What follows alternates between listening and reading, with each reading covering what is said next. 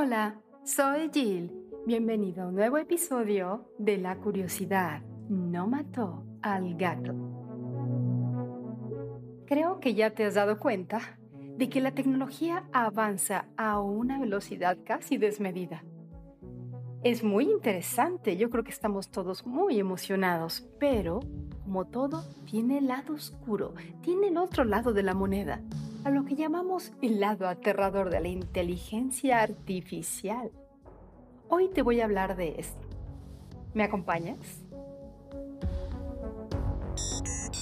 Estamos en la cuarta revolución industrial que se caracteriza por los avances en la robótica y la tecnología de los coches autoconducidos, la proliferación de los electrodomésticos inteligentes y bueno, en la vanguardia de todo ello se encuentra la inteligencia artificial, que consiste en el desarrollo de sistemas informáticos automatizados que podrían igualar o incluso superar a los humanos en inteligencia.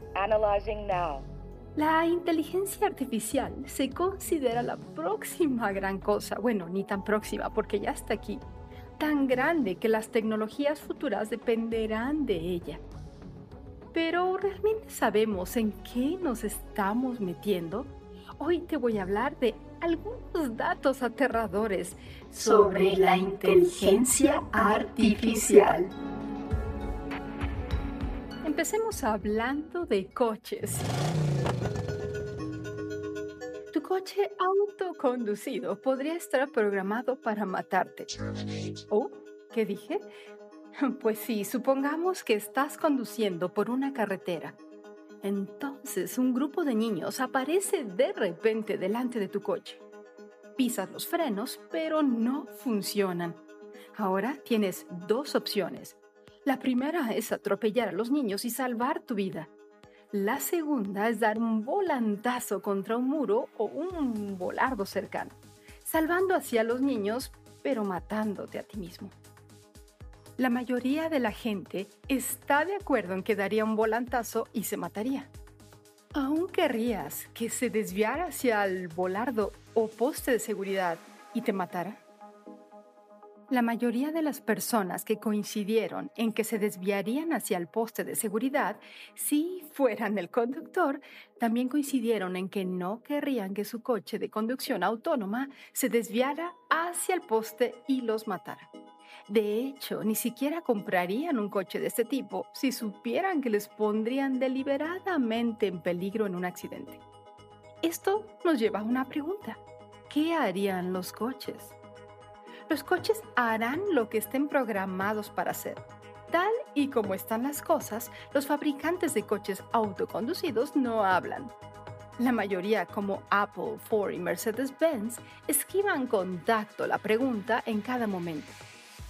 Un ejecutivo de Daimler AG, la empresa matriz de Mercedes-Benz, declaró en una ocasión que sus coches de autoconducción protegerían al pasajero a toda costa.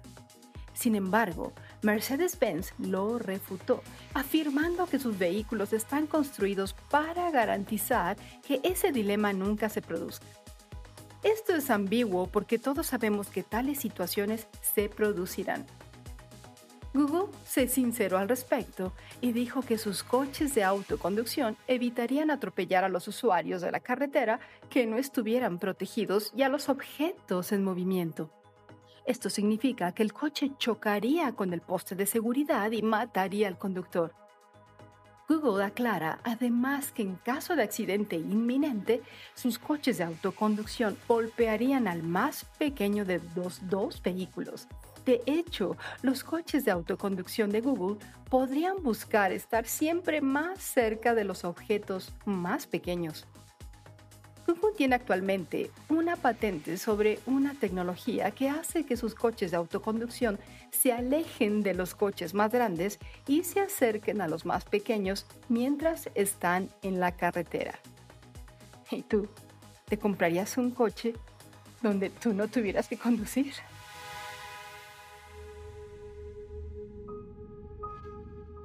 ¿Y qué tal los robots? Con las tendencias actuales de la inteligencia artificial, es posible que los robots lleguen a una etapa de autorrealización. Cuando esto ocurra, podrían exigir sus derechos como si fueran humanos, es decir, requerirán prestaciones de vivienda y sanidad y exigirán que se les permita votar, servir en el ejército y que se les conceda la ciudadanía. Mm. A cambio, los gobiernos les obligarían a pagar impuestos. Esto es según un estudio conjunto del Centro de Exploración del Horizonte de la Oficina de Ciencia e Innovación del Reino Unido. Esta investigación fue divulgada por la BBC en el 2006, hace unos años atrás, cuando la inteligencia artificial estaba mucho menos avanzada, y se realizó para especular sobre los avances tecnológicos que se podrían ver dentro de 50 años. ¿Significa esto que las máquinas empezarán a exigir la ciudadanía dentro de unos 40 años?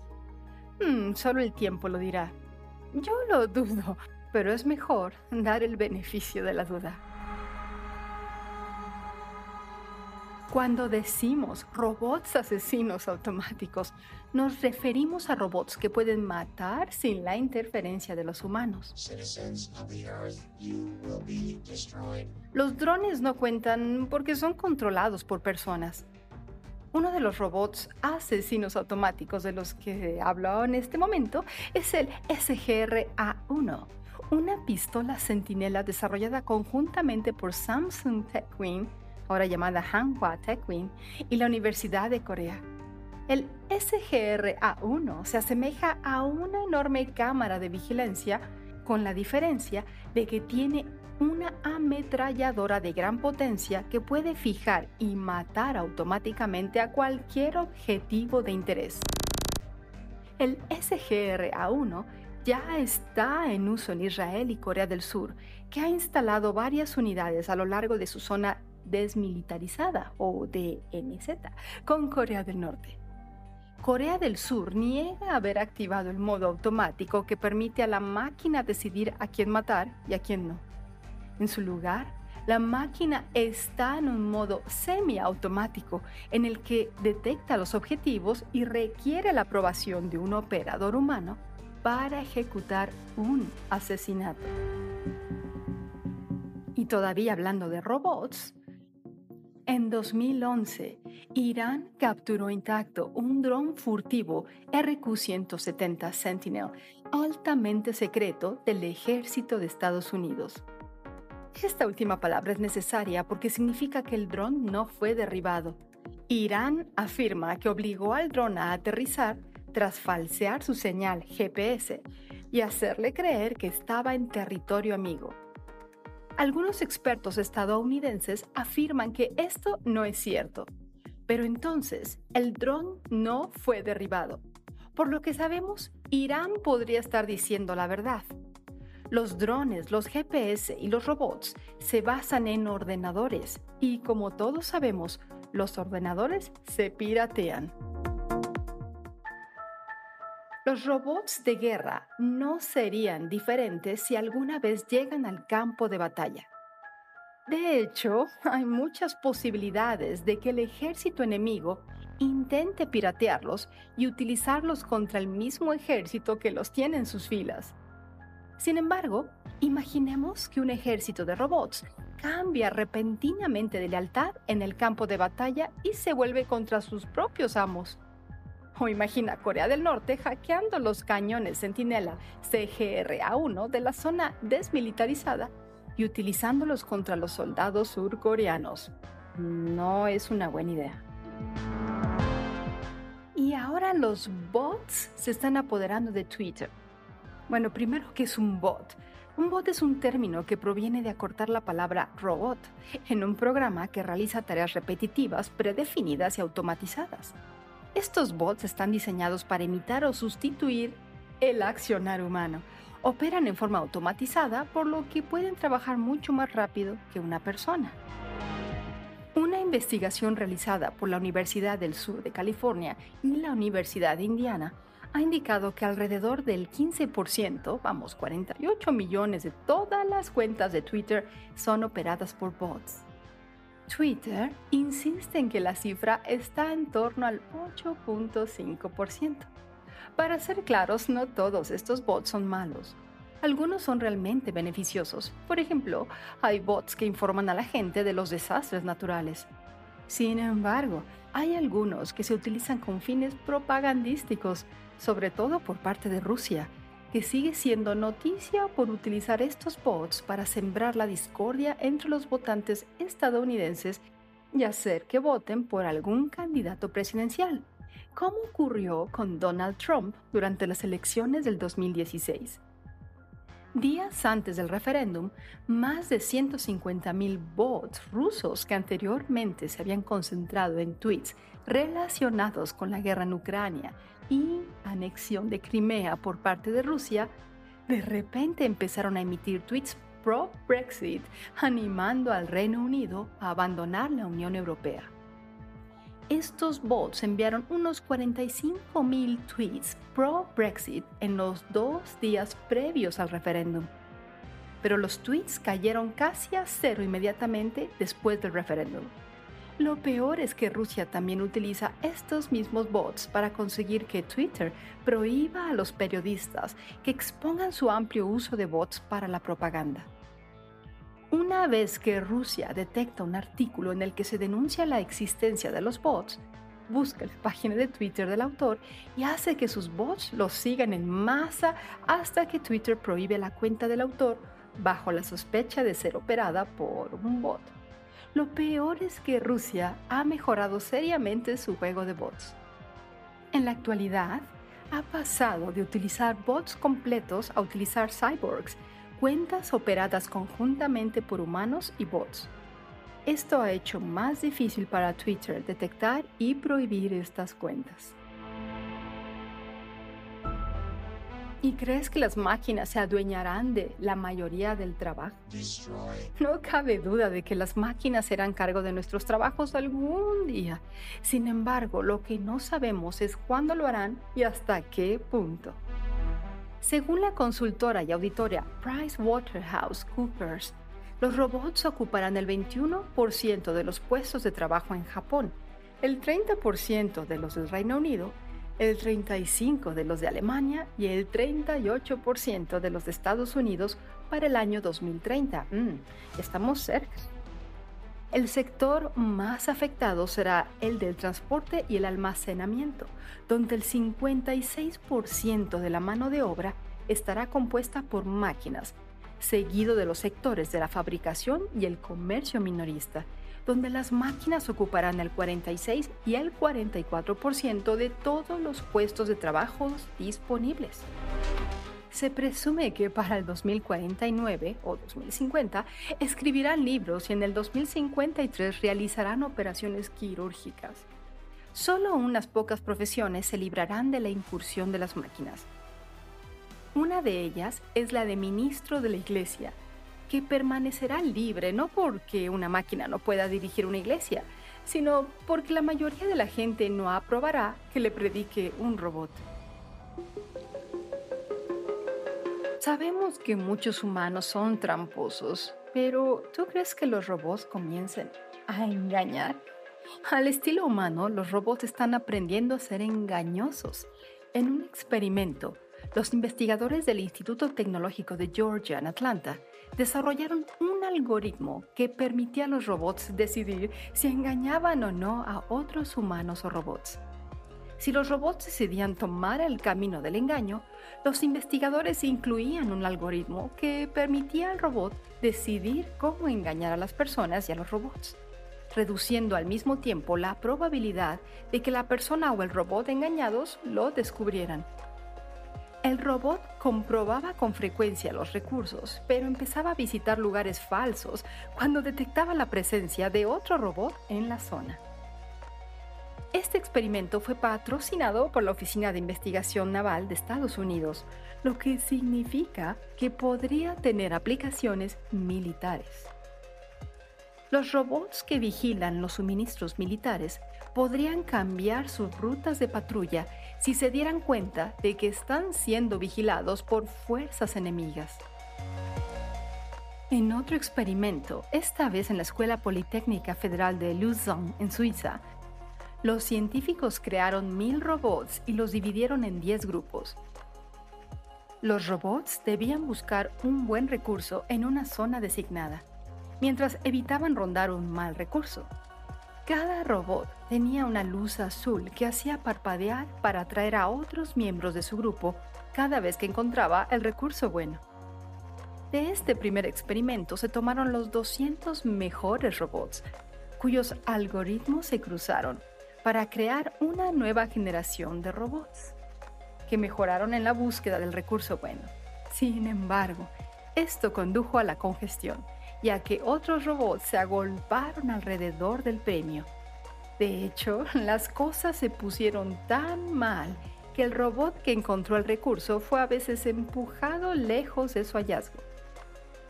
500 generaciones después, los robots aprendieron a mantener las luces apagadas cuando encontraban el recurso bueno.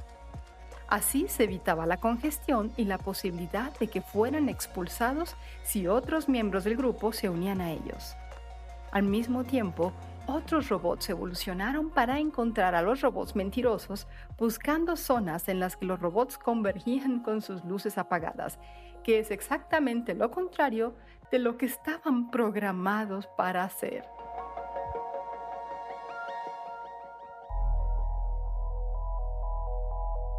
El mercado de la inteligencia artificial está siendo monopolizado. Las empresas más grandes están comprando startups de inteligencia artificial más pequeñas a un ritmo alarmante. Con la tendencia actual, acabaríamos con una inteligencia artificial controlada por un número muy reducido de empresas. Hace seis años, los informes indicaban que empresas como Apple, Facebook, Intel, Twitter, Samsung y Google habían comprado 140 empresas de inteligencia artificial en cinco años. Y en los tres primeros meses del 2017, las grandes empresas tecnológicas compraron 34 startups de inteligencia artificial. Peor aún, también están pagando mucho dinero para contratar a los mejores académicos en el campo de la inteligencia artificial. Si esto sigue sin control, podemos adivinar hacia dónde nos dirigimos.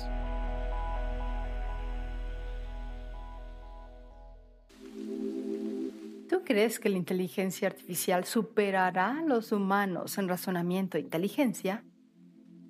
Veamos. Esta se clasifica en dos grupos inteligencia artificial fuerte y débil.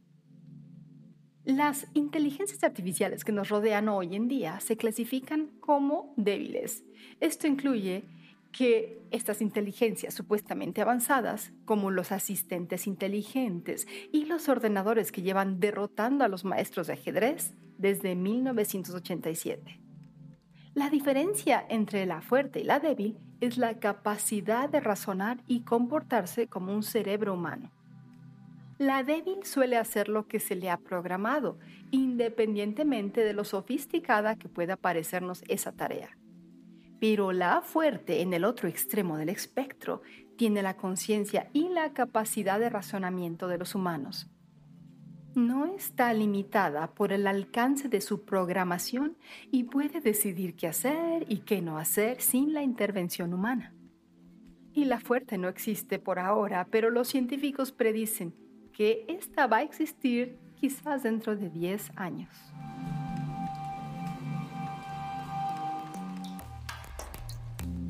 Ahora vamos, el problema de que si exista en unos años es que podría destruirnos se teme que el mundo pueda acabar en un apocalipsis de la inteligencia artificial, como ocurrió en la franquicia cinematográfica Terminator.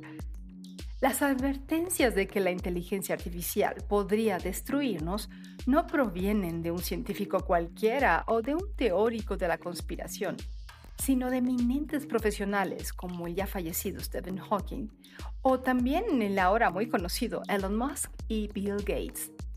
Bill Gates cree que la inteligencia artificial se volverá demasiado inteligente para permanecer bajo nuestro control. Stephen Hawking compartió la misma opinión. Él no creía que ésta se volviera loca de repente de la noche a la mañana. Más bien, él creía que las máquinas nos destruirán al volverse demasiado competentes en lo que hacen. Nuestro conflicto con la inteligencia artificial comenzará en el momento en que sus objetivos dejen de estar alineados con los nuestros. Elon Musk ha comparado la proliferación de la inteligencia artificial con invocar al demonio. Cree que es la mayor amenaza para la humanidad. Para evitar el apocalipsis de la inteligencia artificial, Elon Musk ha propuesto que los gobiernos empiecen a regular el desarrollo de la inteligencia artificial antes de que las empresas con ánimo de lucro hagan algo muy tonto.